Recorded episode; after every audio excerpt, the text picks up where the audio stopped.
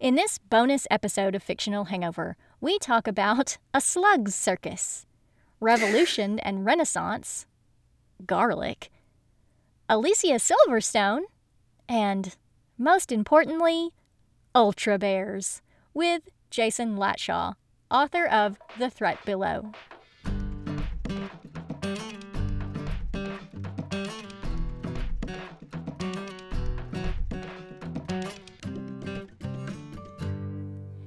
Everybody, welcome to Fictional Hangover, a podcast about young adult and new adult books, series, authors, and voice actors that is full of spoilers. I'm Amanda.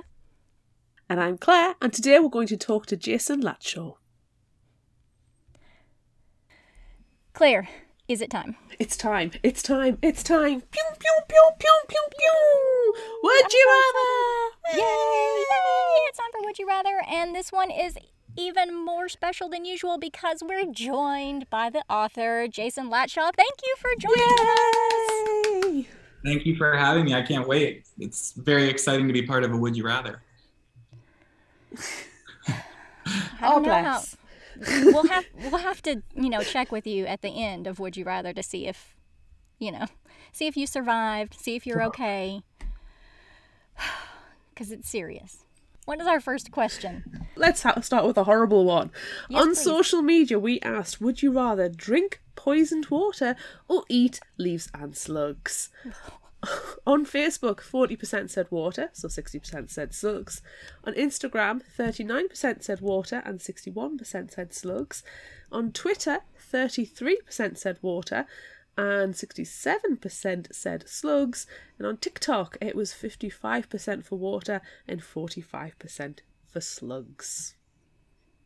Yeah. It's gourmet food time. I'm gonna hmm. I'm gonna give you the comments. comments. yes. Give us Colin on Facebook said, Well, I know the poisoned water is gonna kill me, yeah? Well, it's gotta be slug and leaf time. It's kinda like to chop up the slugs and cook them through, maybe saute them with a little garlic.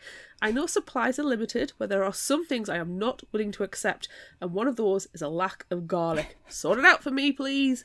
Now. it's not established in the book if there's no garlic. You could get wild garlic, so it might be possible.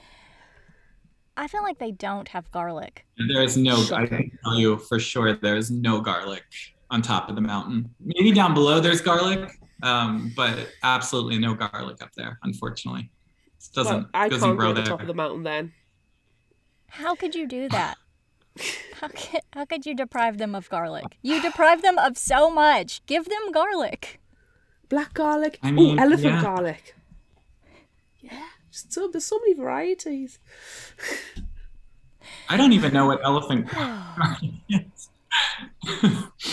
but uh, I mean, unfortunately, they are just being deprived of so many things up there. There's there's a little bit of honey, a little bit of acorns. They don't even have water anymore, so it's a tough life in on the top of. Lemons. Do they have lemons? Maybe a nice lem- lemon drizzle. No, no. That's not going to grow on top of the mountain. No, I don't there's know. I'm no not. lemons. Just I'm not Annie. distant memory of lemons is all about. no, there's nothing. This, this food does not taste very good on top of the mountain. Well, we know this, but unfortunately, the rest of the commenters don't know about this. That's true. That's true. uh, Bree Tart on Instagram said, slugs and leaves. Cook the slugs well enough. Make sure the leaves are kind of fresh and dry. Toss in a lot of desperate imagination. And it's like eating a soft taco from Taco Bell. That's incorrect. it's not the same. I have never been to Taco Bell. Crinoline Lefroy on Instagram. Yes. She says, poison water. I could do the leaves easily because I'm veggie, but slugs are slimy. I feel about slimes like Ridiculous Amanda feels about face tattoos. Oh, Is that I- sick or angry? Because you got very angry when we talked face tattoos. I do not like a face tattoo. So I'm not a fan either. it could be right no no one no sane person should have a face tattoo Nah. stop it Yeah. No. It's not. mm. I don't know. There's something about the permanence of it that really upsets me. I, I would do a temporary face tattoo. That would be fun for like a day or two. But it's such a decision for the rest of your life. You shouldn't be making decisions like that for the rest of your life. Yeah. no Because just imagine what you would actually get tattooed on your face and then sticking with that for the rest of your life. It's it's not a good idea. I Yeah. found myself the morning after we, we had that discussion in the schoolyard looking at other parents, and some of them do have face tattoos, and I'm kind of like, bit too creepy, so I had to stop. I don't think I've ever seen a face tattoo in real life, Oh, like on an actual person. Oh, I have. I have. Are they going to be listening to this episode where we trash face tattoos? I don't think the greed. I don't think so. I don't think it's the the same audience, but I live in Los Angeles, so I definitely see a uh, you know a fair amount of people with face tattoos. No doubt about it. yeah. Yikes. And I'm just a snob, so. Um, what is another good comment that we need to read? L20Kev on Instagram said, It would have been slugs and leaves, but a few weeks back, I went into my back garden barefoot and stood on a slug hidden in the grass, and it squished between all my toes. I never get that squeamish, but it made me feel sick. It was that sticky and slimy that by the time I got inside, all the twigs, soil, grass, and moss had gotten stuck to my foot and toes. So I looked like I was Groot's cousin. So I pick poisoned water, and I'll drink a tiny bit each day and build up a tolerance so one day I can trick someone like Vizzini and Fezzik into a game of poisoned water Russian roulette. Wow. He's really thought this through. Your commenters are He's tr- very smart. I have to say, like, this is seven, you know, tiers above your normal commenter that I read. So I bravo. These are so smart. I'm very impressed. He's obviously he's obviously very very traumatized by the experience as well. He must It's actually be. the same should- thing has you- happened to me actually, and I have to say it's it's just as bad as described. It's the worst thing that can happen. One of the worst. Yeah, just terrible. Ugh. I took a picture. Did I send you the picture of the giant slug I found in my bed, my back garden? You did the one that you could see like through the window and on the ground from your, inside your house. It was huge. It was huge, absolutely massive, and it was the same week that we were reading the book Oh, as wow. well. And it's like, this is weird. and I tried to use the picture I took as the picture for the Would You Rather, but I couldn't get the resolution quite so well. Mm. And unfortunately, haven't seen it since. I think a bird may have Oh. got it. I, I won't go in the back garden without shoes on at the moment because I'm I've got images of standing on it. Ice might have come and eaten it. Ah, I should have fried it up, shouldn't Mm-hmm. I? You could, yeah, you should have. Do we want to sing Constance's out? Kind of have I to, don't- don't we? I mean, we kind of have to, but I don't know. We need to give you a little bit of backstory. Okay. Several episodes ago, we, we challenged one of our listeners to only reply in hmm. song lyrics to our Would You Rathers. And so she has been. She's been sticking with it, and it's mostly terrible. So here's her comment this time. Claire, do you want to sing it? I've got to remember the tune. Constant Di- Constance Dykeman on TikTok says, "With a taste on your lips, I'm gonna ride. You're toxic, I'm slipping under. With the taste of a poison paradise, I'm addicted to you." Hashtag free Britney. Wow.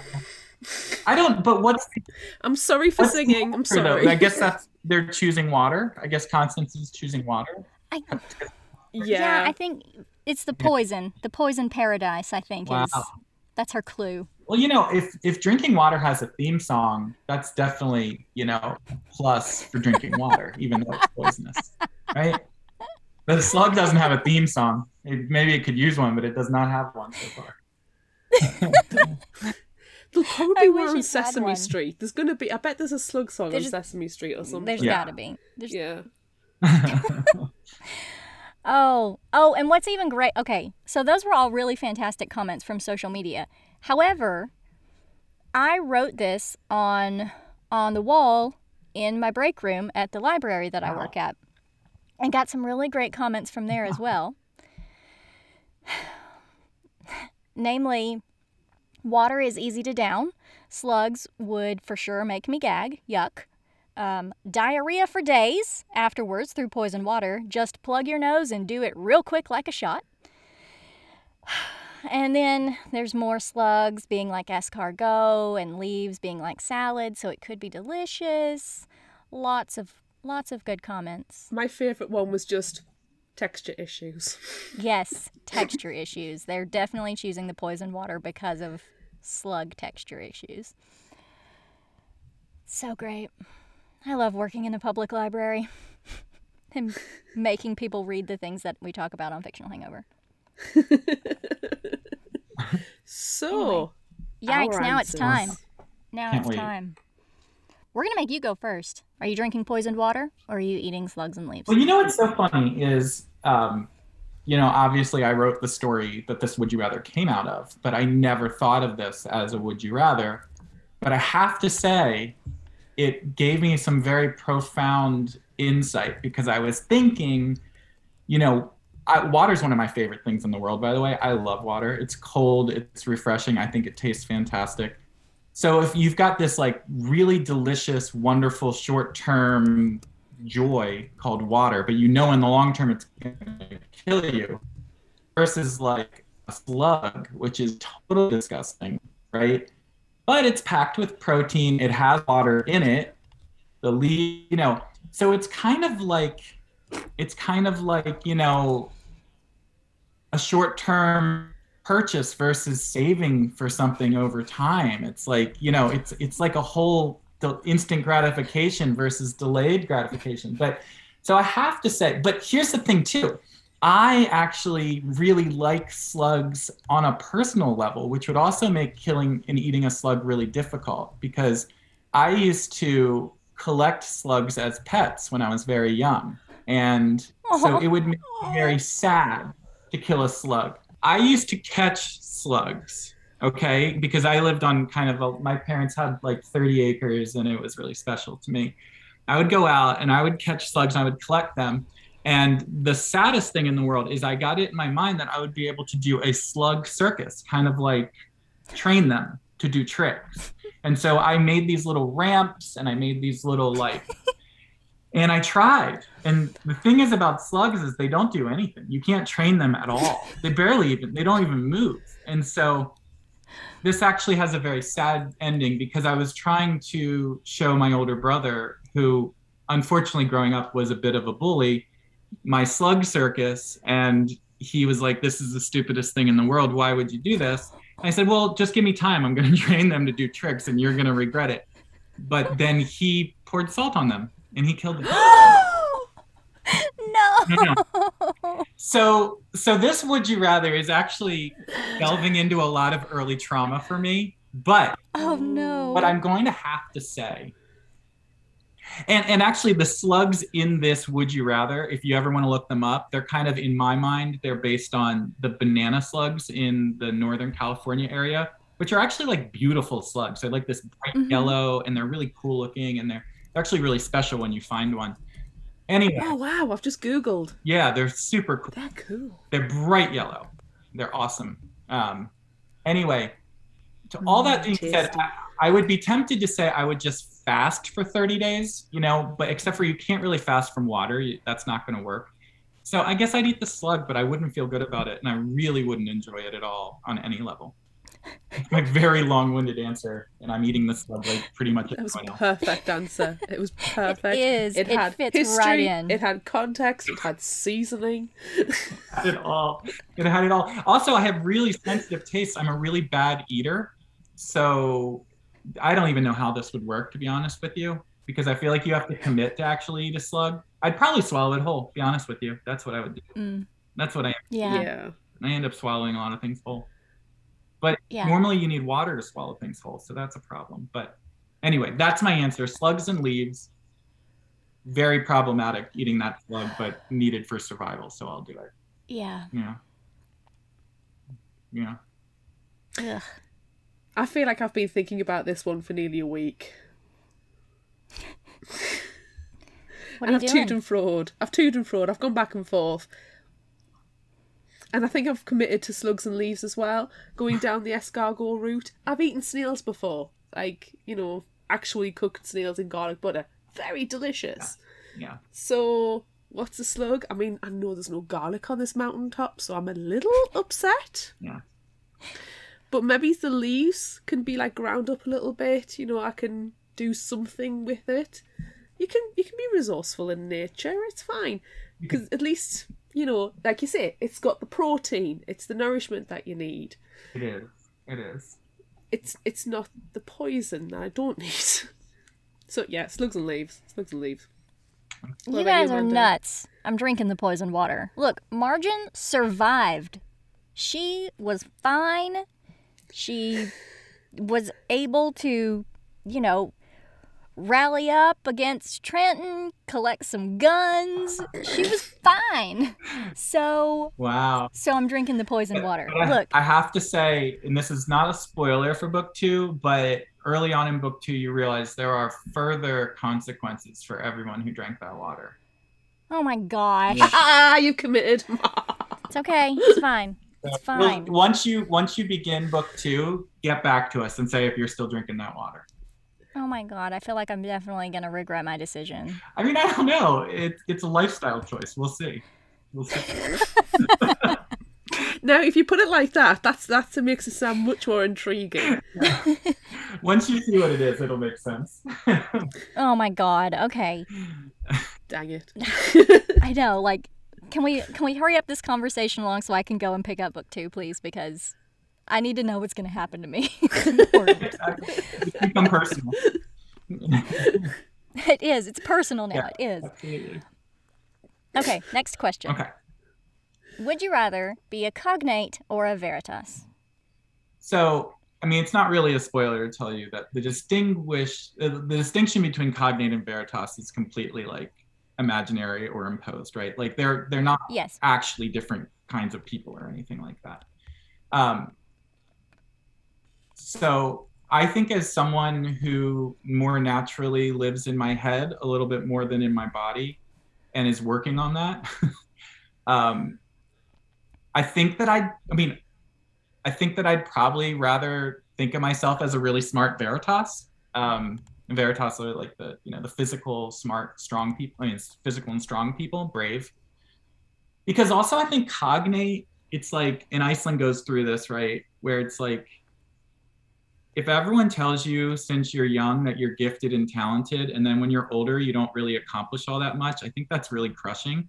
But if everyone mm-hmm. tells you that you're not all that smart, and then you actually are smart, kind of feels like that's an easier place pressure wise to be sometimes. So um I think I think that if I had to choose, like being like an Adirane who's like always been encouraged to be strong and brave, but also is very smart and he knows it because he has that confidence, would be a little easier. I mean, obviously in this society, it would be easier to be a um, a cognate, right? Because you get all the benefits and everything. But but some of that isn't true because like they're not even allowed to do physical things and i think that would be a real bummer. So i think i would choose veritas because i think they're cooler you know and also like Mhm.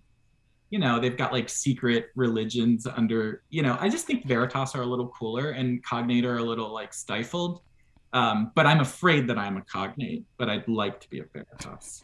That's my, that's my answer Sorry that you're afraid that you're a cognate, but it's really cute that you said that. I- My answer was going to be very similar going with Adirane because that, that scene where he's like, hey, you know what? I took the cognate test and I'm actually smarter than you, so back off. Like, I love that. I love that. Like, just rub it in her face. yeah and i love the like Oh, she was so not happy. existential crisis that th- that threw Iceland into, who never doubted that she was the smartest person in the room, and now has to wonder about it. Um, Now you see, I think she got automatically given twenty points for being who she is, the daughter of who she is. And I was like, wait, it's kind of like you've walked into the class with an automatic A, and that A is you, for you to lose, not for you to attain. Where he's walked in and he's attained the A grade, she's automatically been given it. So I was kind of like, are they going to find out that was actually a rigged test and you're really not that smart? Because kind of she wasn't that smart throughout the book. Mm. yeah. no. See, I was thinking cognate, but because you've got access to all of that knowledge and those resources, and you can essentially order people around because it's a class system, and then start a rebellion. Because who doesn't love a coup? I know it's true. Although recent events recent events here in our country, in, well, in America, have made coups seem a little less cool to me. But I agree with you.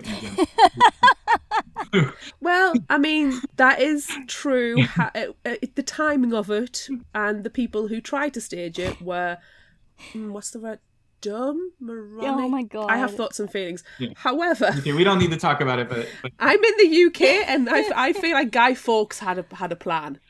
I Just agree. saying. I agree. Like the whole V for Vendetta thing is a whole lot cooler than anything that's happened in America in the last year. For Yeah. Yeah, if that was to start up again, start up, I wouldn't be so opposed to it. But you know, I'm different country.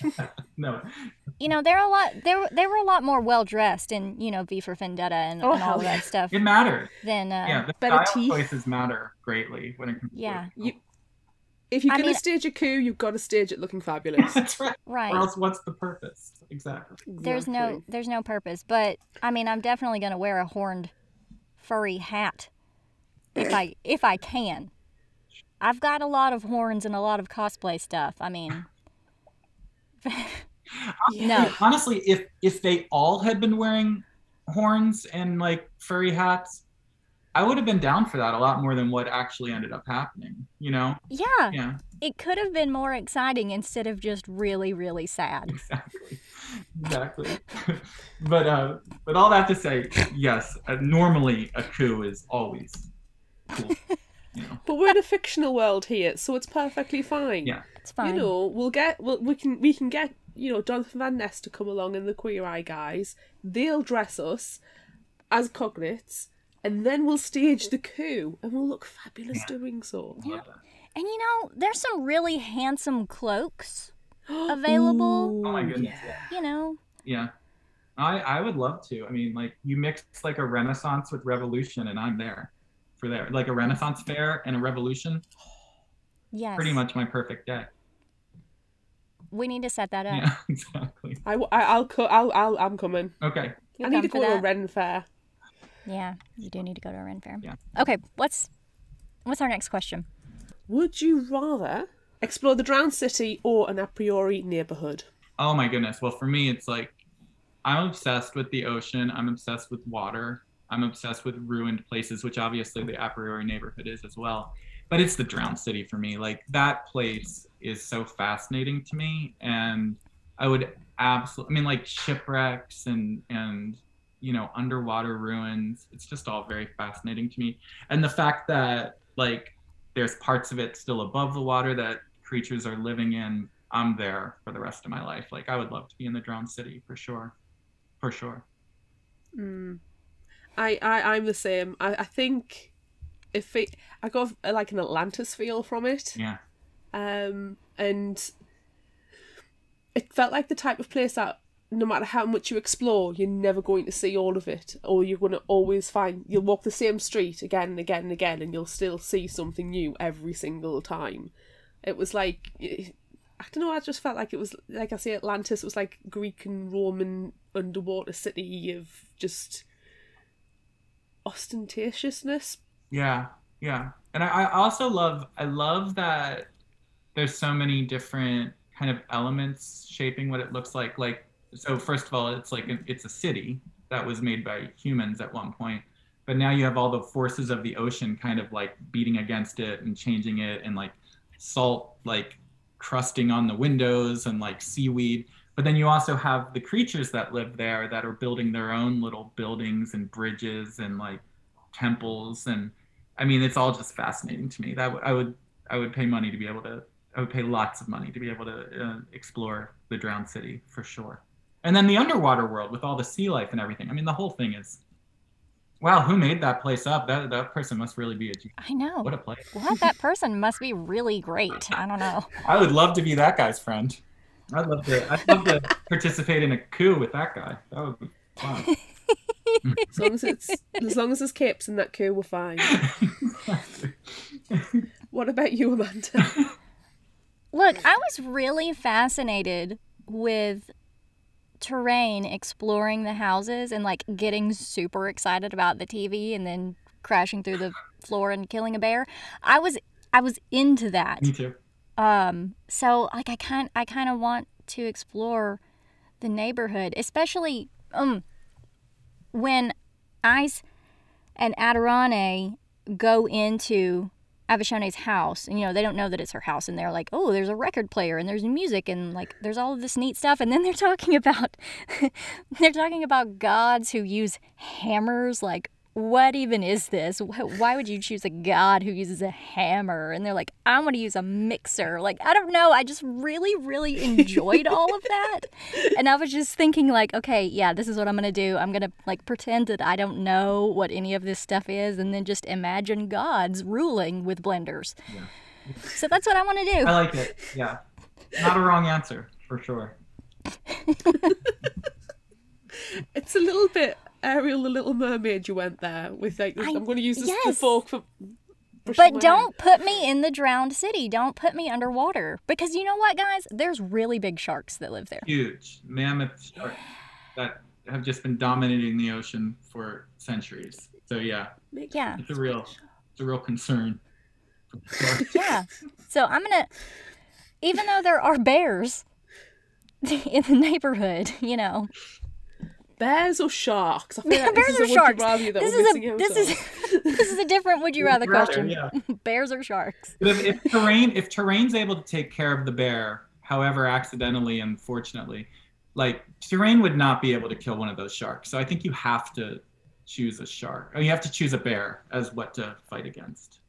No, Yeah. you see, I think it'd probably be easier to take a shark down because you hit it on the nose and you, you push it backwards, it'll drown. Um, A bear is a lot more dangerous. Yeah, it's true. And the bears there would be pretty mighty too, because they, you know, the grizzlies that used to be in California were just like monsters. So Exactly. And this is definitely not an ultra bear we're fighting. Which oh my god, I can't wait to talk about ultra bears. Just so it's, it's, that's my favorite thing. That's my favorite thing about these about this book is the ultra bears. I love it so much. I love that you love the ultra bears because I do too. Yeah, absolutely. Oh my god, I love them. Okay, next question. Would you rather live on mountaintop or down below? Yeah, so absolutely for me. So I'm fascinated by mountaintop. I would love to explore it. I'd love to see it. Really, really would love to. But to live there, I would want to live down below. It feels so constrained at the top of mountaintop. It feels so monochrome to me, kind of like not much water, not you know, it's just like a tough life I think up there where down Mhm. below is the world, you know, and it's date y- well, I mean, so you would definitely say it's a lot more dangerous down below because it is, but it's Mhm. also much more alive. And so I think I would hope that I could survive there and thrive. Like I'd want to be down below, no question. The way Yeah. Mm. I feel about it. Look, that's where the garlic is. no, it's so true. that is where the gar- That's what I'm picking. yeah, Yeah. That's what I'm picking based on the garlic. and the Yeah. the garlic alone. the mixers are there. You know. the mixers. My mixer is there. exactly. Uh, um, but yeah, down down below, it's just uh, I have a definitely an inclination towards exploration. I'm not someone who wants to stay in one place, so you know, I mean, really, you could say that the whole book, in some ways, is inspired by that because you know, I grew up in a very small community um, where it was like it's dangerous out there. Everyone stay here, stay safe, and um, you know that feeling of like jumping over the wall and seeing what's out there, seeing what's below the clouds, is very intoxicating to me. So um, even though I know it is dangerous, but see at the same time, like even though it's dangerous, it's like Iceland wouldn't even know who she truly is if she didn't do that. So deep themes going on here, but yeah, going down below for sure. Okay. Yeah. Yeah. Thing is, though, I mean, Iceland's different. She's come from the mountaintop to down below. But if you grow up and down below, you are aware of the dangers, and it's like taught. It's part. The dangers are in fact part of your culture and heritage that you learn to deal with them. You learn to live with them. You adapt around them.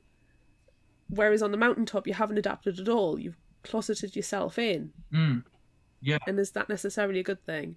I would say that it's probably not. you know, yeah. Mixes, garlic, and adventure. The whole Yeah, Trinity. like yeah. and not poisoned water. Holy Trinity. Exactly. Also, could you imagine like having lived down below and, you know, you've aspired for your entire life, your entire very long life to get to mountaintop and then you get up there and you're like, "Damn." Yeah. Okay, never I mind. know, so true. Mountaintop feels like the type of place where you have to take your shoes off before you're allowed in. And, you know, there's coasters everywhere to make sure that your cup doesn't leave a, a ring. You know, it, it almost the, like it's a show the home. sofas, the sofas are covered in plastic. Yes. You're not allowed to be comfortable there at all. No, not at all. Every there's so much that's for sure, and it's like, no, this is our good china. This is these are our good tea towels. We don't use those. Love it. And the toilet rolls, not that they would have toilet rolls, but they would have like covers over them, hmm you know, to, to decorate them. Yeah. Yeah, it's very it's very proper there. Yes. You can't even sing. You're not allowed to sing. And look, I can't sing very well, but I don't want to not be able to. Oh, I was driving around today and piping out those tunes with the window open on the car, and I cannot sing a tune, as we have demonstrated. Thank you, Constance. Britney Spears. But I'll still do it. Yeah. Yeah. No, I mean, for me, the idea of a society outlawing singing is uh that's one of the worst things probably that they can do. Because and I know. you know, and physical touch and you know, but it's just it's basically as I see it, Mountaintop is really trying to separate itself out from anything that's like remotely animalistic about being a human, you know. And so absolutely but but a lot of the fun things about being human are some of the more physical you know I, you know those are the those are some They're making people so unhuman, though. They're taking all the Yeah. stuff to make you like to define humanity, but they're taking everything out and then creating something new. And it's that's not what humans are. You've got to have that impulsiveness and that creativity in that mess. yeah yeah absolutely i agree with you and um yeah i mean it's interesting when you do read the second book you see that all of those decisions that mountaintop made early on that make them who they are now were all kind of born out of a very specific heartache and regret. So you'll see. It's it's it's, it's um but it does. It makes them their life is like not really completely worth living in some ways i would say Mm. because of it Okay, so is this over so I can go start book two? Wait, no, no, it's not. We still One have more, lots more to go. one more. No, we've, we've got way more questions to go. Oh, we're here for a while. We are. Last, last. Would you rather? Would you rather be Crothis or Onegwin? So th- this is such a good question because at first I thought, um, obviously a Noglin, right? I thought that at first, but then I thought, you know, kind of with what you were just saying, like imagine you grow up your whole life just wanting to get to this place that you think is paradise with a person that you think loves you. And then you get there and it's just not what you thought it would be, and that person's not even there. Uh, Yeah. that's a lot of heartache. Like I think the Onegwin life is really painful. And the Crothis life is like they've accepted that they don't have a god that cares for them or a heaven to go to. But because of that, they can kind of like spread out and live life um, on its terms. So it's a little difficult, I think. I think it's hard to choose between like, do you have the hope and the faith that there is something better and that there is a love that that you can aspire to, and you kind of are energized by that, but then when you get there, it's gone. It doesn't. It's not what you thought it was. Although in some ways it is. Whatever. With with with you still have Iceland, which is what it is. Um, or you going to be a Crothis, where you get to kind of be god of your own destiny? Um, I actually don't know if there's a great answer to that. I feel like that's one of the like human essential like uh, struggles of being human. Like you have to solve that in your life almost all the time. Um, hmm but I mean, I was raised in a very religious community, and I haven't like, I mean, even though I've kind of like wrestled with that my entire life, and don't, and I'm not part of that community anymore. I'm, I haven't completely walked away from it either. So I think I'm partial to, well, I haven't completely walked away from the idea of faith. I think I'm a little partial to Omathis and the Onegwin, but um, there's a part of me that would really enjoy just being a Crothis and just living that life. Oh boy, I'm really not even answering your question. I think I'm going to pick Anna, Anna but it's not an easy one, obviously, as I have demonstrated. See, now based on your answer, I'm being Crothis because they they have their own stuff going on and Amp, you know, he he gets like really violently betrayed there at the end with uh, yeah. with the canisters of poison. Um, but yikes! You put it but, so um, nicely, right? Like you know, he's he's he's they made it up there, and he's like he's being soothed, and he realizes, oh, you know, maybe maybe it's not so bad, and then they're all poisoned. So um, I think like he had he was a he was a good leader to his people as violent as they they might have been and you know what they were doing but they had families. Mm-hmm.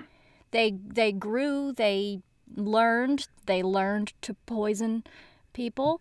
Um they did. they did. They so i mean i think i think that's that's what i want to be. And also like i always choose the villain if i can and you know, there there are multiple villainous people in this one, but you know, they're kind of the bad guys for a lot of it. So yeah, it's not bad. It, and so you're gonna really enjoy the second book. I'll just tell you that. Like I can. I mean, answers. I'm already really, excited. Yeah, so really it's getting better every time. Book. Um, I love Amparis, and like, I have so much sympathy for that guy. So, yeah, and you're not making the wrong decision for sure. Thanks.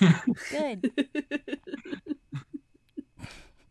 I feel validated. Yeah. I was going to say, you, you feel better. You were, you were just waiting for that proclamation, so I felt like I had to make it. Didn't want to make it wait Good. any longer. You know. Thank you. Yeah, Thanks. I needed it. Sure. Someone has finally validated my need to be a villain. I mean, villains are almost always the mo- more interesting character. Um, they really, they really are. It just means you'll have an excellent backstory. Yeah. Right. Yeah. Like, and he lived through some crap, okay? Yeah, and yeah, he really did. I mean, Amparis, and he.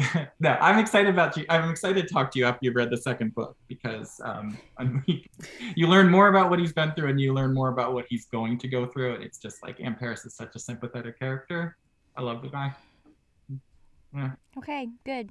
I'm glad. I'm I'm glad I chose what I chose. Yeah, me too get ready for me to like message you on all social media like, "Oh my god, I just got to this page and this is happening." So just get ready I'm for ready it. for it. Can't wait. now that you're part of our family, that's what you get. Yeah. Well, that's what that's infinite stalking. We message each other on social media all the time, so I'll, I'll fit right in. Okay, good. Good. Claire, what are you doing here? Uh, same as you. I'm okay. More inclined towards the villainy in this piece than yeah, it just seems more interesting to be a Crothis than any other because, yeah, just exactly what you're saying, just reiterating what you're saying. And to be fair to you, Jason, you sold me, so thanks for that sales pitch. like, also, you know, if I if I get up there and I'm and I'm up on mountaintop and I'm you know having a battle, if I just accidentally got to rip Trenton in half, I'd be okay with it. Of course. Oops. The, the Accidents would, happen. The world would be better off. I, yeah. So I think it's interesting because I I actually think Trenton is a villain that nobody likes, in my opinion, so far at least. And, and and, like I do think that like Amparis is a villain that you can very easily like, but Trenton is one that's just like I just think he's awful. You know, he's anyway. I don't think anybody would be um, upset to see Trenton ripped in pieces. No, no, not at all. Um, are, God, I cannot. They're exactly the kind of people that live to be like 95 years old. So um, that's just the way it is. I'm thinking bear or shark. Yeah, yeah. Let the let yeah. them decide between the two of them. But uh, Trenton does not die early, unfortunately. He's a he, come on. He sticks. we need a rewrite. yeah, a rewrite. We do. We just send we... out some errata. Yes. Sorry, page one, of... chapter one. this happens. Please continue with the rest of the give story. Me, give me some notes. I'll, I'll give you a, a customized version. That's what we need. That is really what we Alternate need. what if universe. What if Trenton dies on page one? Oh, it'd be so great. Yeah. Um, okay, so um, this is totally like probably completely wrong, but um, Trenton really gave me um, what's the guy? What's the like the smarmy, gross guy from um, Desolation of Smaug? The guy who's like trying to sneak away with the women. What is his name? Um, it's like lick Oh. lick sp- splittle or some. Who's that? That's that's Trenton in my head. That is who I imagine No, the I've whole time. gone. He's I've just gone like to some. Lord of the Rings, not not the Hobbit. No, he's he's just like some sleazy, gross guy who just oozes out of the corners and tries to undermine people. That's him. Grima That's him in my Wormtongue? head. Grima Wormtongue is also another. Worm Ooh, tongue is yeah, yeah, that's fine too. Yeah. yeah. Yeah. I mean, in my mind, Cranton is just like a completely self interested adult who convinces himself he's never wrong and everyone else, you know, he's just one of those people that you meet. Like, actually, Trenton for me is based more on people that I know, but people that like never take responsibility and they're kind of maddening to even talk about because like to talk to because the more you talk to them you're like wait am i the crazy one here no no you're you're not doing the right thing so No, You- you're actually awful. yeah no. yeah but like he can almost convince you like oh maybe i'm making all this up in my head and that's like kind of the thing he does with iceland where he's just like always trying to like make her feel like no what are you even talking about? There's nothing wrong here. And she knows that there is. And he's just i feel like he um starts in a place of kind of weak even though he eh, but then he tastes some amount of power and he, it becomes intoxicating to him. So he tries to grow it and grow it. But i don't really like and this isn't i don't i don't feel like this is a flaw in the writing or anything but i don't like trenton at all. Um and i feel like i have enough villains quote unquote villains that i do really like. Um but trenton is someone that i just really but but i think he's authentic to a lot of people that i feel like i've interacted with. So that's why you know he, he and nicholas both are just characters that i cannot stand but Oh man, Nicholas is such a spineless wiener. I can't. I couldn't. he's the worst he's the worst But that like that that's a that's a sign of a good writer that you can write someone that people hate so much. I mean, not even like hate in a way that they love, like Hannibal Lecter. It's like no, you just Right. you just hate him. You just hate him. Yep. exactly. See, I like those. Well, see, I like those characters, but I like feeling that when I'm reading a book, I like to hate. If I want, if I'm going to hate somebody, I like to just straight up hate them. I Yeah. don't want to have sympathy for them. I don't want them to have a redemption. Yeah. I hate one of the worst things for me in a book is where they have this horrible bad guy that you hate and hate and hate, and they're like, oh, well, he's got these reasonable excuses for being ho- this horrible. And now we're going to give him a redemption story. I'm like, no, Yeah. I just want to hate the guy. No, exactly. I agree with you. Um, and I, I don't want to speak badly of it, but like, I, I wasn't crazy about the uh, prequel to Hunger Games stuff for that reason. It's like I just want to hate President. Oh. You should hear our episode. Yeah, we uh that is one of the books that we have covered that we both legitimately hated. Yeah. Normally like you know, there might be something that we find that we don't really like, but we're able to pluck out things that we do enjoy and, you know, actually have a good conversation about it. But my gosh, did we hate that book? I just don't even understand. I, I don't know. I, it's like I, I really don't like speaking badly of other writers, and I think Suzanne Collins is wildly talented. Like I love the Hunger Games books, but that choice of just taking Snow and making I just don't even understand why why do it because we already know how the story ends. You know what I mean? It's like Right. if you wanted to tell this story differently, the time's passed for that now. I don't know. I just I don't want to get into it, but uh, yeah, I think This Yeah. is this is sounding a lot like the stuff that we've said. Yeah. So I think we're gonna we have similar um the same the, the same thought processes on it. Yeah.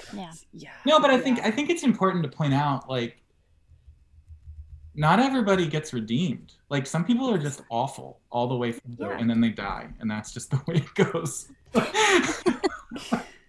it's almost like they're trying to instigate a nature nurture debate, and some people are nasty by nature. They're just nasty. They're not taught to be nasty. They're just nasty. Right. and don't you, you can't give excuses. I mean, there's a lot of behavior that takes place that is nurture, but it's given a lot of excuses. D- stop giving excuses. It's not the case. Just let people be well. Fictional Don't- characters be evil. Yes. Like, don't let real people be evil. Real Try to fix that, but I Real- that part. Garbage people need to stop being garbage people, but fictional Right. garbage people can stay in the trash. Yeah. Absolutely. I agree with you. We don't need to redeem everybody. Exactly. Really don't. It's like not every book needs Okay. a romance either. that's the ooh. Hot take on that one. Every book doesn't need a what? a romance. I was talking to somebody Oh. once and they were saying, What's the worst trope? I was like, Shoehorned romance, because not every book Mm. needs a romance. Yeah. oh yeah. See, I thought you I thought you said cuz you cut out. I didn't get to hear what you said. And so I thought you said what I always say is that not every book has to have a happy ending, Oh, God, no. which I like, is also I like true. miserable like- endings as well. Yes. Everybody dies. Oh, Yeah. sad Yeah. face. Give me that. No, I agree. I like it.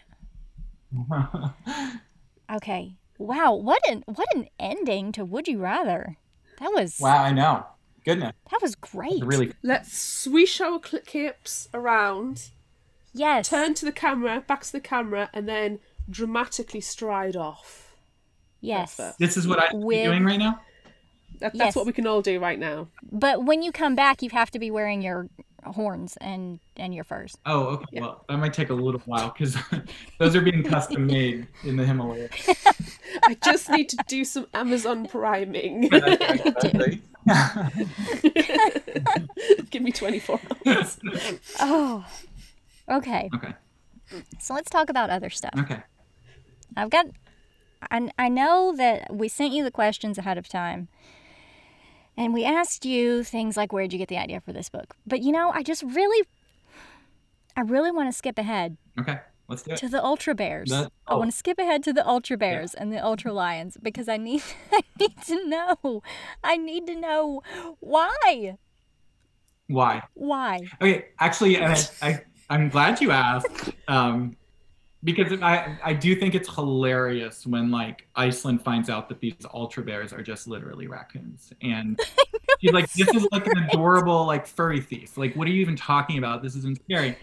Um, and so, okay, so I worked in corporate America for a while. Um, I worked for J.P. Morgan Chase in marketing, and you know, right out of college, so I was jaded already, and was like this life sucks. Um, although I worked with good people, like I had friends and stuff like that. I don't want to, but there's a lot of drudgery in that work. There's so much drudgery, and I just noticed that like people would infuse the language with so much heroism, like, you know, they'd say like, "Oh, we need to meet in the war room to figure out a battle plan." You know, we're. T- I was like, "We're talking about credit cards here, guys. Like, this is not.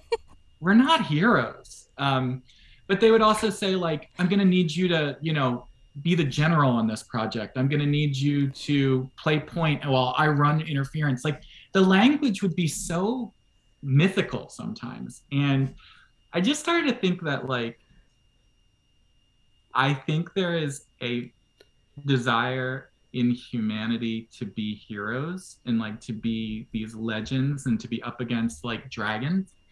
But yet, the life we've created for ourselves, you know, we've taken ourselves out of the food chain. We don't really need, like, we can have an, a passable life by driving to a building, sitting in a cube all day, typing on a computer, and then going home, which is anything but heroic if you think about it and so i think that the human instinct is to like build up what we're doing to still seem somewhat mythical and amazing. So the idea there is you know the veritas they are hunters they are proud of themselves but at the top of the mountain there's really nothing amazing here. And in fact the reason they're at the top of the mountain is they've kind of given up the battle against the real predators and now they're just you know so I feel like the Veritas to feel good about themselves need to pretend like, oh yeah, we're still hunting bears, we're still hunting lions.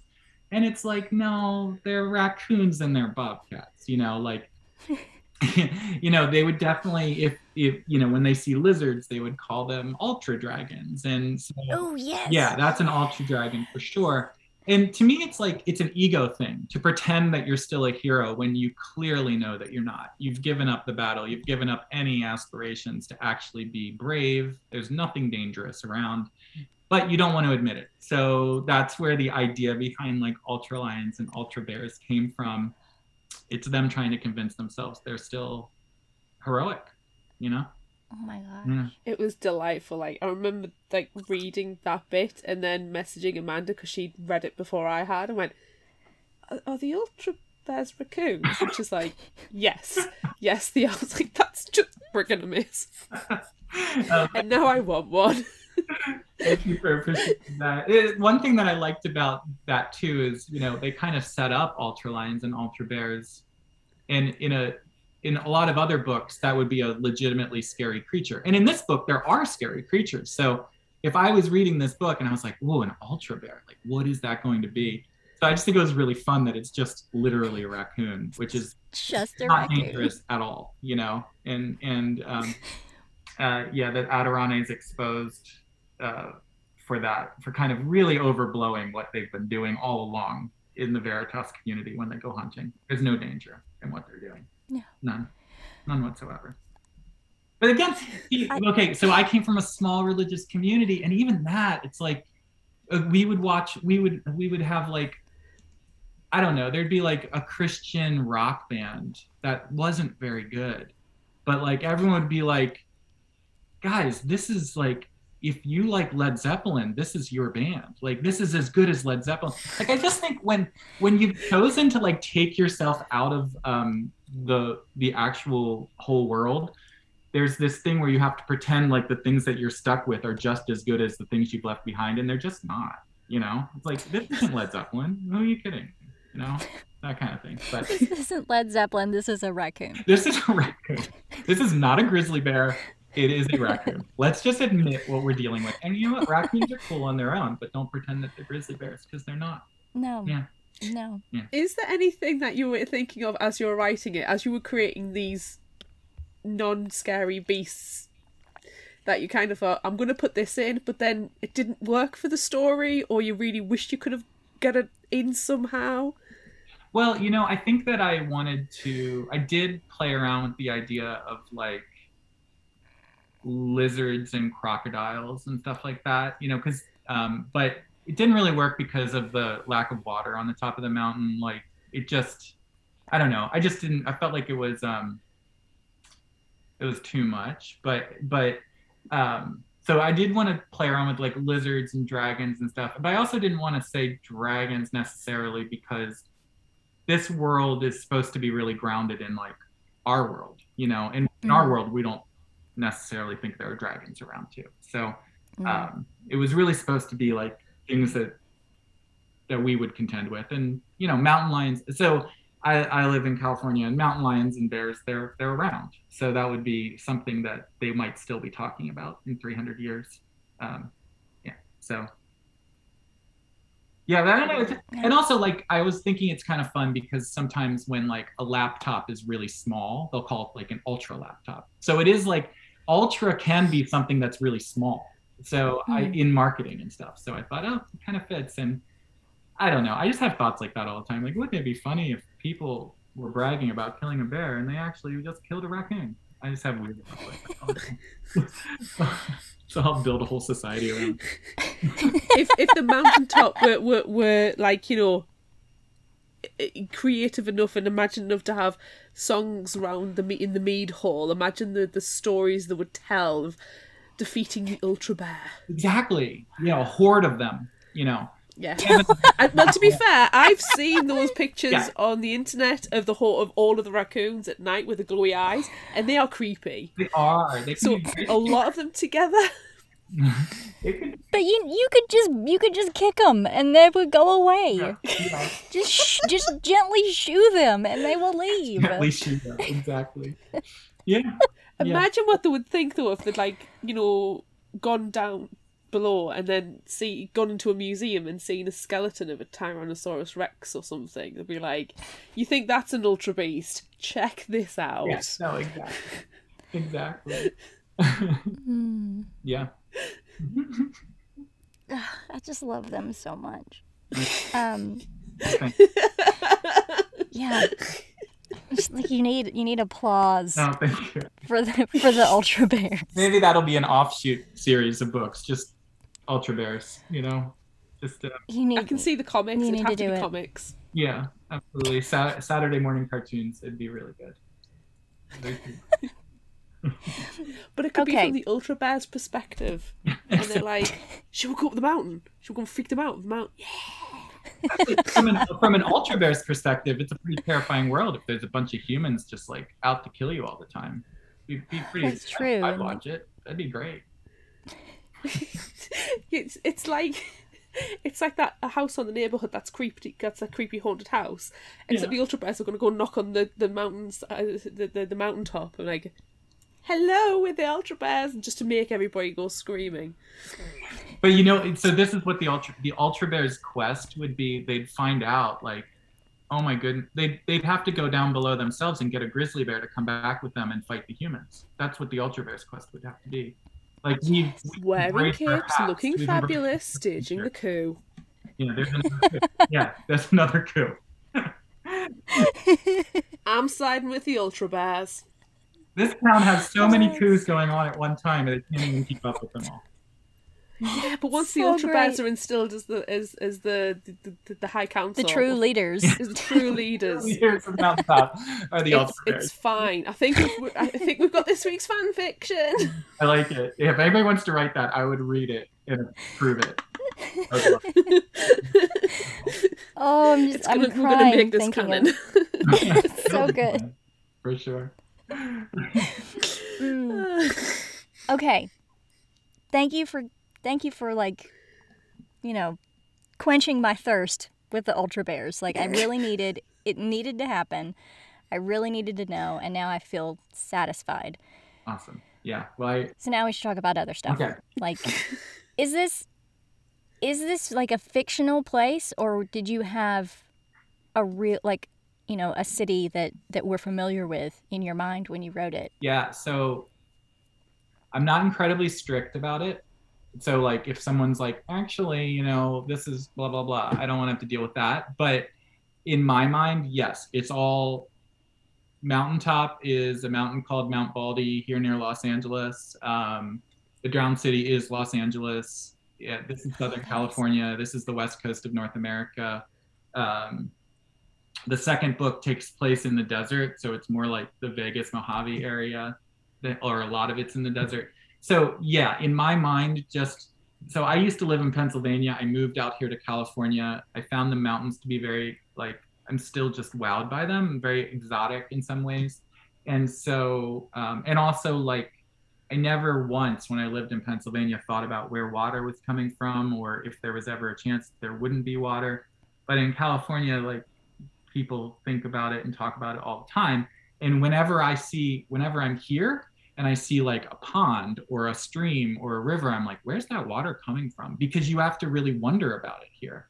And mm-hmm. in Pennsylvania, it's like, I grew up near a stream that I loved, and I was like, of course there's a stream. You know, I never even thought where water comes from and stuff like that. So, yeah, to answer your question, it is very clearly in my mind like California, like when they when they dive under the water in the drowned city and go into this coliseum to find the masks like that's the usc coliseum that usc football plays in like um, i just did have this general kind of mind map of of it but in this world like um, actually not because of climate change you'll find out in the second book but just because of some other things that happen the coast is flooded like all the way past LA. like la is the drowned city so la is pretty far out into the ocean um, and so uh, so yeah for sure. It's it's definitely it's definitely based on a real place. And also to give you a little hint of what's happening later in the series is this is what's going on in north america what's going on in europe and china and africa during all this time. There's a that's a very that there's some stuff to be discovered there as well. That's not in book two but that'll happen in I mean, the book that I'm working on right now is kind of a story based um, in that time period, but it's in China or in what's going on in China. And then books three and four of this series will be more about those different factions having to mix and clash. That's really interesting because while you're reading the book, you don't ever think No. there's any other part of the world. You just think there's this mountaintop and this down below. It wasn't really until the sections where you found out what the threat below is, the creation of them, which was excellent. That I, I absolutely adored that like flashback scene. It's one of my favorite Mm. scenes in the entire book. And if we had an entire book that was just that, I'd have been very satisfied. I got um I got Major Planet of the Apes feels from it, if I'm honest. Like as I was listening to it, I felt like it was almost from Caesar's perspective. Yeah. Um that's that that's how I understood like the evolution, that's how my brain worked for it. That was like, you know, equating it to that. Um and I never thought once, I was like, hang on, this is obviously set on Earth. It's set like now almost, you know, it's it, it's contemporary to me but and I didn't think, well, if this is contemporary to me and this is set, and I got California feels from it, probably because I read your bio and found that you were living in California, so I, I placed it there.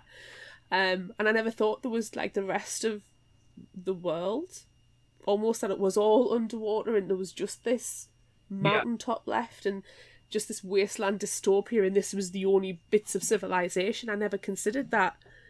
You never well i suppose you never do when you- you're talking about dystopian futures that there's other parts of the world and other things going on and there could be major conflicts No, exactly, and and it's because the first book is written very much from the perspective of Iceland and the people who live in mountaintop, and then also the creatures who live below. And from their perspective, there is no one else, and so that's why it kind of grows a little bit with the second book, and then a lot um, after that, you know, in a in a pretty organic way, which I which I like. But yeah, it's interesting because like the world is big, and so with these dystopian, but that's why I I kind of loved you know, I, I geek out over maps and stuff and like seeing like the Hunger Game districts mapped to the United States. I'm always like, ooh, that's that's Louisiana. That's so cool. there is nothing better than opening a book spy a book and then seeing a map on the I know. inside like, I know. hello I know. I love maps so much. So uh, I have a really fun time with it. I'm really excited that you asked the question. And um, yeah, I just I I just think it's really cool. I love the idea of like taking this very familiar world that we all live in and like spinning it a little bit in a way that we can all think, huh, I can kind of see that happening.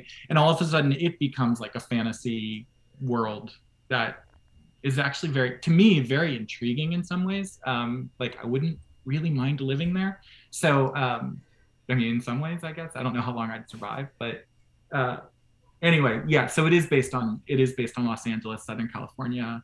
Um, you know, because I'm a visitor here, just you know, as much as anybody else. So I'm constantly amazed at how alien a landscape it is versus what I what I grew up in. It's really cool. I kind of, I mean, I don't live there anymore. I've moved back home to Arkansas, but I, I was thinking like, is this like, is this Seattle? Yeah. This feels It like, could, yeah, feels like Pacific Northwest. This is, it's a West Coast feeling for sure. yeah. Yeah, absolutely. And in fact, the whole idea for the book came from, and I we skipped this question, but the whole idea from the book came from I love hiking here and I go on hikes often. And sometimes during like May, June, um, the what's called the marine layer comes in off the ocean. And it's just like a thick line of clouds that just make the mountains that I'm hiking on look like little islands where they're higher than the clouds.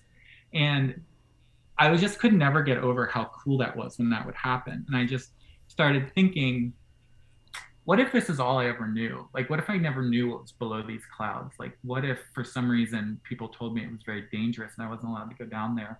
Wouldn't that be interesting? And then I thought, huh, what if I was like, that's kind of like Mount Olympus. Like, what if the people down below would look up at the mountain and just be like, our gods live there? So then I was like, oh, what if I was like, what if we were the gods living up here and we were afraid of the people down below? So that's kind of where the where that whole story, the idea for the story, and even like, I guess that's a pretty major spoiler, but even like the the major twist on the whole thing of how this world was created um, came from was just the thought of oh oh wouldn't it be interesting if I always lived up here I wasn't allowed down there and I was a god and I thought that was interesting so the world Yeah. came out of that idea It's really cool. You And then you threw in the that Ultra influence. Bears. oh well then Ultra, Sorry, Amanda. you know I mean of course Ultra Bears had to make an appearance You don't get ultra bears in Greek mythology. No, And that's a damn shame to It is. Greek mythology. it's a real oversight if you Mhm. think about it. Probably, Yeah, it really is. it's probably why their civilization fell. They needed to uh, focus on the ultra bears earlier. Really did. Oh man. You know, I just I just had a really good idea for what I want to do for my cosplay for this one if I if I get a chance to cosplay this one and it's not I, I kind of want to I kind of want to dress up as Thor but like a different Thor with with the mixer or a blender. wow, you know that would be such a that's what I want to be. It would be such a deep cut that I would really appreciate it so much. I'm gonna have to I'm gonna have to figure something out with that. It need I'm pretty sure it needs to happen. you know, I've worked with an artist to, um, I, I don't know if you've seen any of this, but I worked with an artist to actually like kind of develop what Iceland's wardrobe would look like, at Adorane's wardrobe. I should send you pictures. I think you would dig it. But I have not, I've Um, not done anything with the blender yet, so I need to work on that yeah, can you can you please share that with me? Yeah. I need for sure. I need this. Yeah. Actually, I like the clothing that they wear so much that I just wish it existed in real life, and I would wear it. I would absolutely wear it. No doubt about it. Yeah. I need that. Yeah. Okay. I'll send you. Thanks. Thanks, I appreciate it. Um, okay. Yikes. Um, what what other um, what other works inspire you? Well, I mean, so it's interesting that you mentioned like Planet of the Apes. Like, I love um, a Planet of the Apes theme. I like one of my very favorite books, and this is probably not a surprise, is Frankenstein. I just absolutely love that book when I first read it and continue to read it, like re- revisit it every once in a while. Love that. Um, I grew up le- reading a lot of like C.S. Lewis and Tolkien and just these books that were set in these other magnificent worlds that I just wanted to visit so badly. Um, and even like, you know, like, I, I just think one of the best, I, I think the biggest gift that a book can give someone is it introduces you to a different world, but also to a different like inner world. So I love how you just meet these characters and you get to kind of live inside of them and get their perspective. And I just think it's a really great way of expanding your own perspective, you know? So so like a book like The Kite Runner, um, uh, which was about Afghanistan, like that book just like amazed me because I didn't know anything about that culture or, you know, and it just I just felt like, oh, what a gift that now I know what it's like to grow up as a boy in Afghanistan. Like it, it so I, I love that auth- author and I'm I can't remember his name right now, but but I love him and like his all of his books. Um, like, so I mean, I've read a.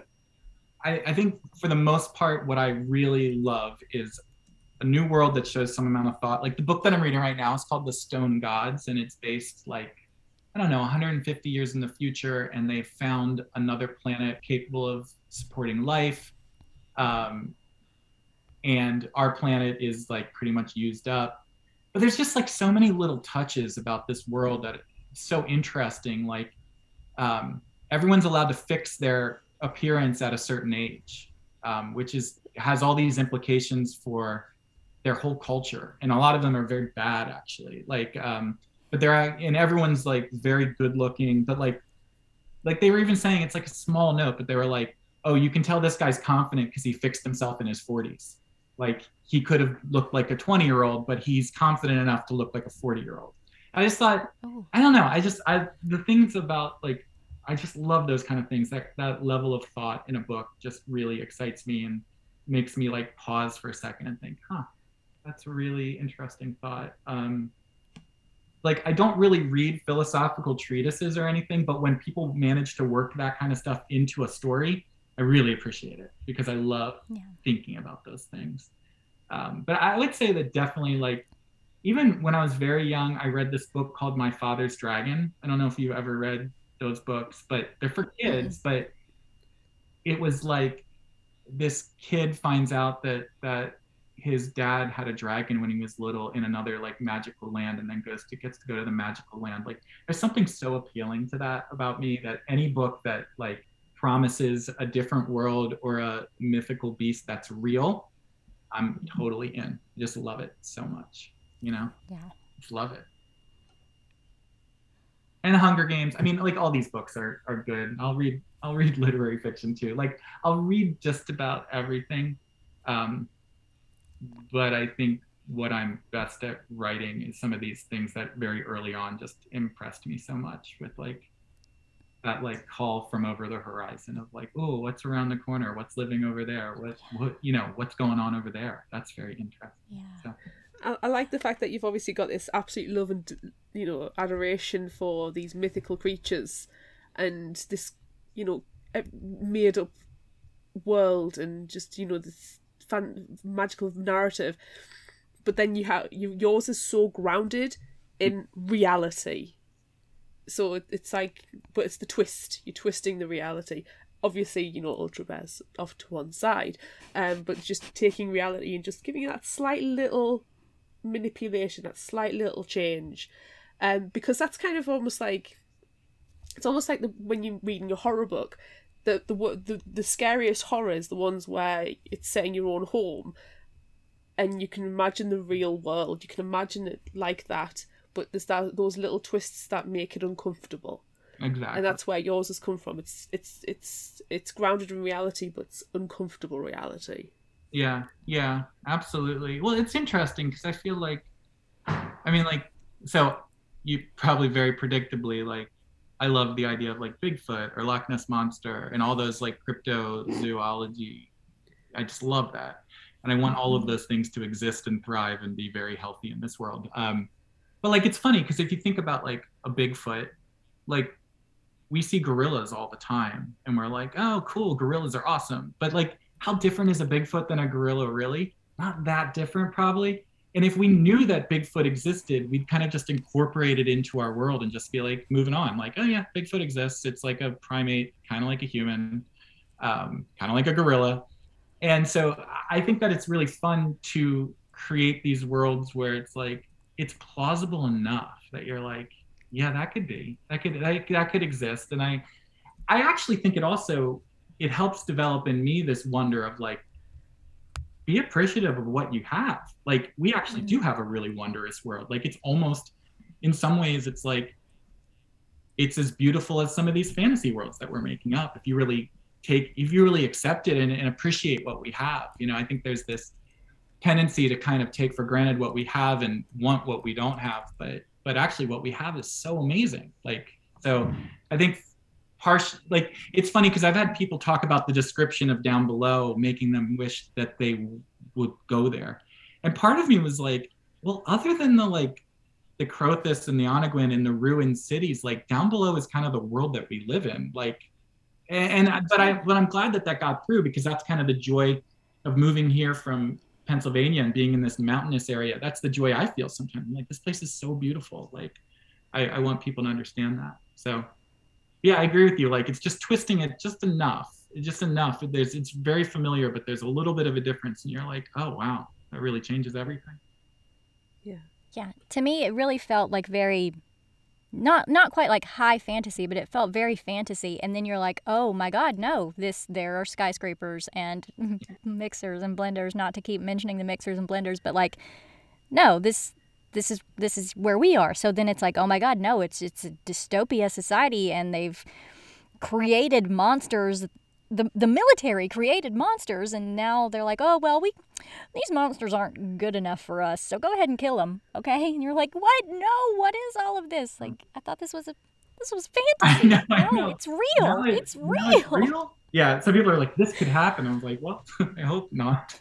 i hope it doesn't but yikes you do feel like, oh, maybe it could happen. So yeah, I, I I enjoy that. I enjoy playing in that world where it does it feels very fantasy, but it's also like it has its grounds in the world that we live in now. So I, I enjoy that a lot. And I enjoy looking back on the like from their perspective, looking back on the world that we live in now and just being like, you know, again, like the commentary on religion. Like I they had a god with a hammer. Like what's the big deal about a hammer? Like who cares? yeah You know, or even Got like one of those downstairs. yeah. but even Iceland, Iceland, when she's seeing the world that um, you know that Sean Brathius lived in, was like they they were gods and they didn't realize it. Like I think that that's fun to think about, like yeah um, all the technology that we have and we take for granted all the time. It really they really do seem like miracles to someone without that technology. Yeah. Ooh, when they when they come upon the record player and they're like, "That's that's recorded music. This is a thing. Like, is there a is there a full orchestra in there? Right. Like, Yeah. no. It, who ever heard of such a thing? And now to us, it's just like, yeah. Well, I mean, I've, you know, I can stream all the music that I want to. What's the big deal? But you're like, no. There's. I'm sorry, Iceland. There's not a full orchestra in that tiny cabin. I know. Like, Yeah. that's that's neat. It's neat to think of it It's that. so it's so fun to think about it. I agree. I love it. Me too. Thank you. I like it. I like it a lot. So what you said you you're working on a a similar project to the threat below. A third is it the Okay. third book or is it an offshoot? So it's tell us more about that? based in the uh, it's based in the Threat Below universe. Um, but so the Threat Below and Gallery of Mothers, those are long books, right? Like 450, 500 pages. And so, and I'm I have a third book and a fourth book planned for that story.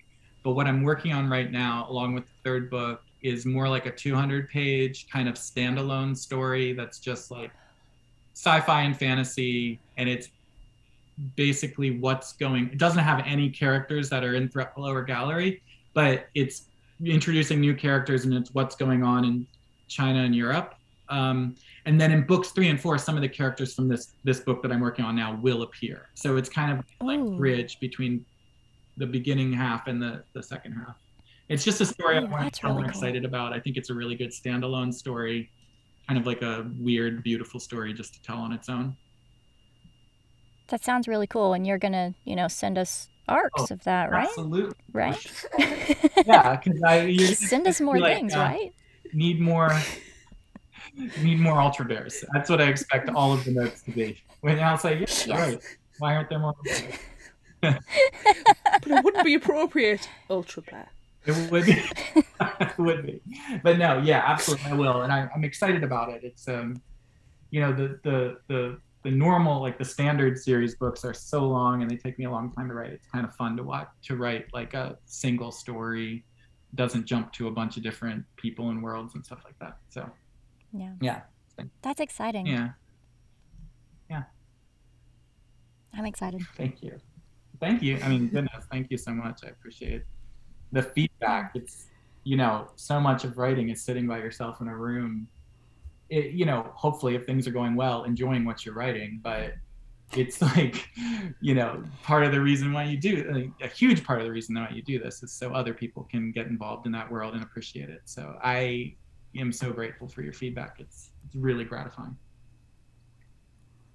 Cool. Thank you. I feel like we do need to say though, we both, just so you know, Yeah. Hated Iceland's guts out. Oh my god. Fair. We did not love Iceland. I like I loved how sarcastic she was and like everything that she's, you know, going through is is really interesting, but I just I I couldn't get past the fact that she was that she put Adorane down so much for believing in a god. And then she just but but now I am a god. Like how can you be so hateful to Adorane with his beliefs and now you you're you're calling yourself a god. It's the exact thing that you were just like talking to him about. So that But to be Bothered fair, us. But to be fair, she had been raised believing people believed in God were very stupid, and then she got Right. information, which was that she was a god, so she had to like change her opinion a little bit. You know? No, I mean, listen, I love the idea. Of, a- I love the idea of an atheist thinking that she's a god, and you know, filtered through a very young teenage mind. Uh, hmm but I get, I mean, a lot of people are very aggravated by Iceland. I happen to love her, but I get, I get the aggravation, and I would also say, see what you think as the books develop. Like that, this is a start. Yeah. point, You know, it's a starting point, and she's a, she's a very privileged person who's never had any of her beliefs challenged her entire life. So she comes off as very arrogant and condescending because she is. You know, she. Yeah. She needs a slap. Yeah. And, and, and she, she I had to stop reading as soon as she declared herself when she was uh, saying, you know, taking the Mickey out of his religious beliefs. I mean, I'm not a religious person at all, Mm-mm. but um, if you want to believe, believe. That's fine. Um, but I'm not, and the way she was there, but if, I'm not going to take the mick out of somebody for having a religious belief because I think everybody should be allowed their own personal, you know, mental spaces, etc. But then to turn around and go, yeah, I'm a god now, I was like, oh my god, I need to slap her. You can't. The about it was because I think it was just such an about face, and it really aggravated. I think I stopped, and I must that must have been another one of those angry all caps tweet tweets um, messages to to Amanda going, she's a god now, she's a god. I'm gonna slap her. I'm gonna slap her, and she's just laughing her head off at me. Yeah, I was. And like this like we said earlier, like it you know, it takes a it takes a good writer to make you feel that way about Oh, a character. yeah. And you like you want to know what's gonna happen to her. You're like, is she really a god? Is this actually gonna happen? Like what's gonna happen in the next one? Oh, well, I Amanda, go and read the next one right now. Go and read the Yeah. next one. You'll... Now, I slapped off her pedestal. But that's it. Her narrative for me, and it was for me, it was done purposefully. She's selfish. oh, yeah. She's completely selfish because that's how she's been brought up to be. And she's so self absorbed that she doesn't understand that her words are hurtful to other people. And that's exactly how she's been brought up to be. And like was mm. said earlier, the scene with the testing and, oh, I'm the smartest. Nobody's beaten my score. Oh, look at me. Aren't I so clever? It's like, yeah, I got one more than you, love. Ha. I love that Adorane. was so him so satisfying. it was like, Yeah. Well, I she needed to be brought down. She, she needs life experience. She does. She's, she's the She type does. of person I've met who needs life experience. It's- She needs to grow.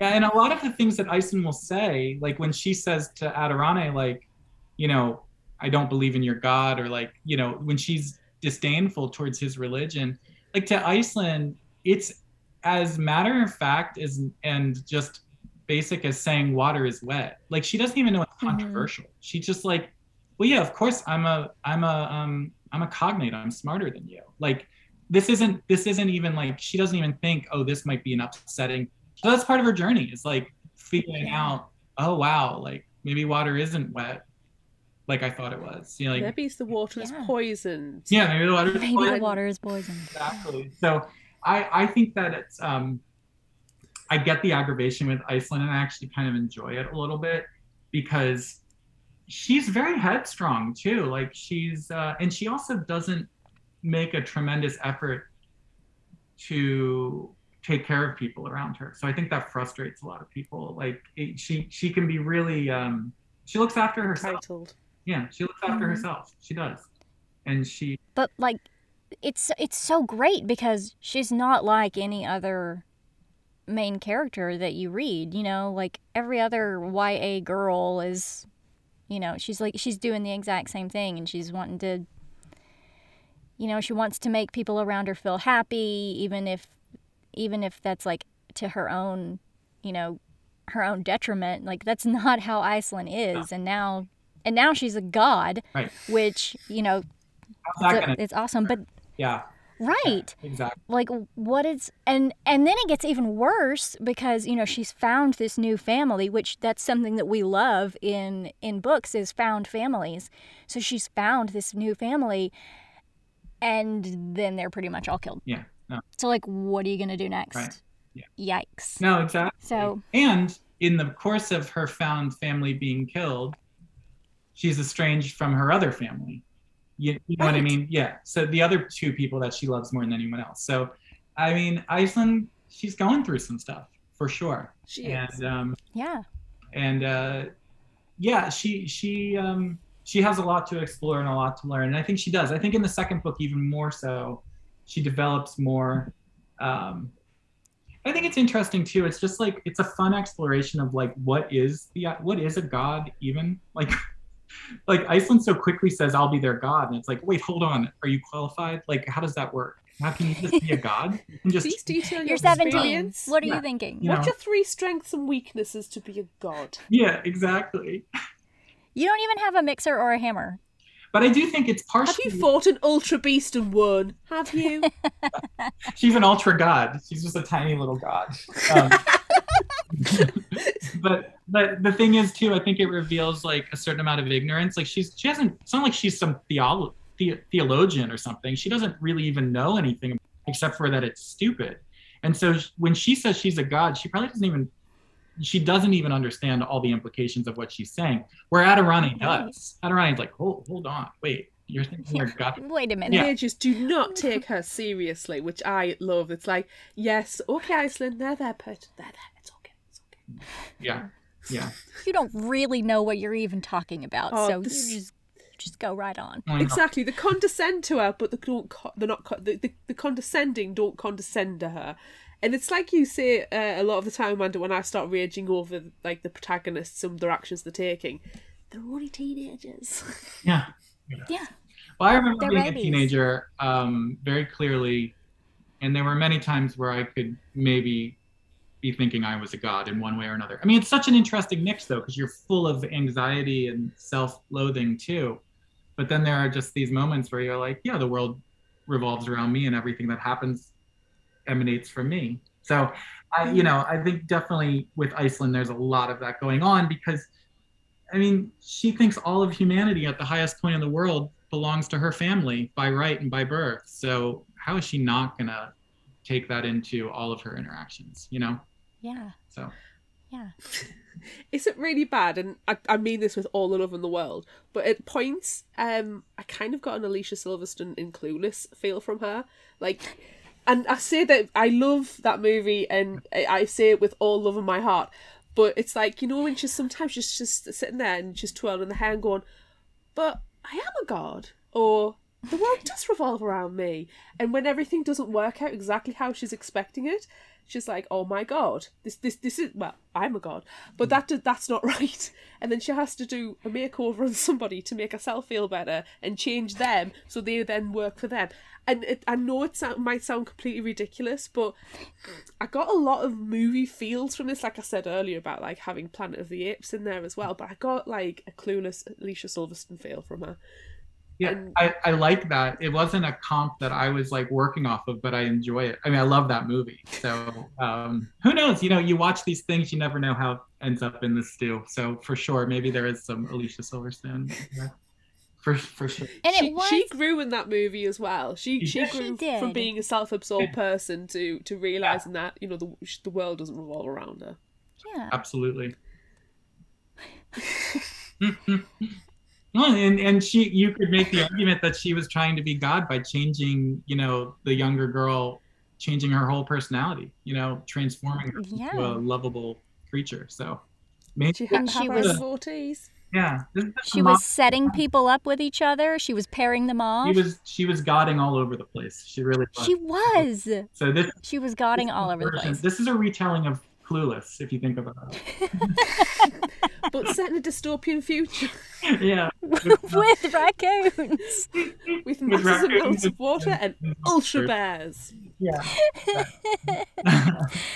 Oh my gosh, I really feel like that's a perfect ending I agree.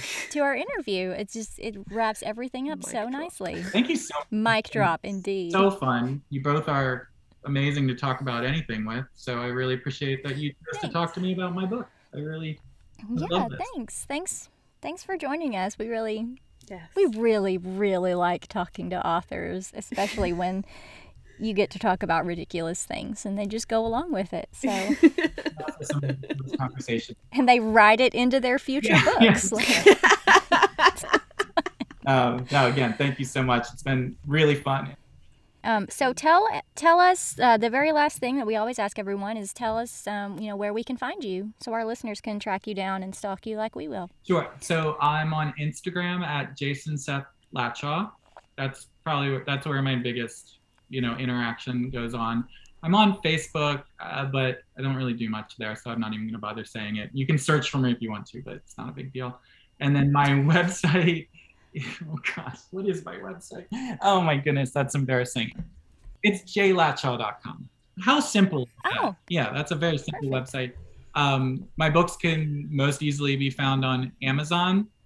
Please give me reviews, good ones. If you want to give a bad review, just kind of email it to me privately. You don't need to publish that. Um, don't tell or just don't tell you about it at all. no, I mean, yeah, yeah, yeah. ideally, um, but reviews are really nice. To get reviews on Amazon, it's like impossible. I have so many people tell me they tried to publish a review on Amazon, it didn't show up. So I understand, but um, yeah, and uh, you know, interact with me. I love to talk to people about the books. I love to hear people's ideas and share my thoughts. So, yeah, definitely um, reach out. It's fun. Awesome. Thank you so much. Awesome. This has been great. Uh-huh. Yeah, thanks. Thanks Thank so much for Really joining us appreciate too. We really appreciate you. Okay, thank you. All right. Thanks, Jason. right. All right. Bye. Bye.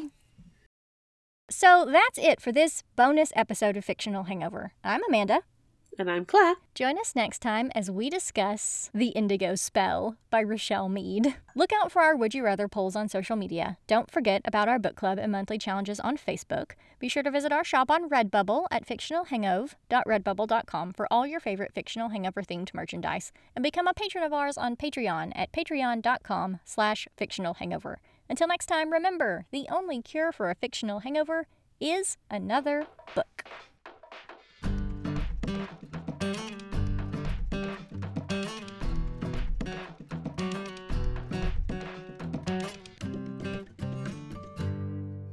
You can find us at fictionalhangover.com, follow us on Instagram at fictionalhangover, find us on Facebook at facebook.com slash fictionalhangover, and on Twitter at fictionalhangover, no ER. If you like this episode, check out our others and rate, review, and subscribe so you don't miss out. And finally, special thanks to Liz Emerson for our music. You can find her on Facebook and Patreon. Thanks for listening.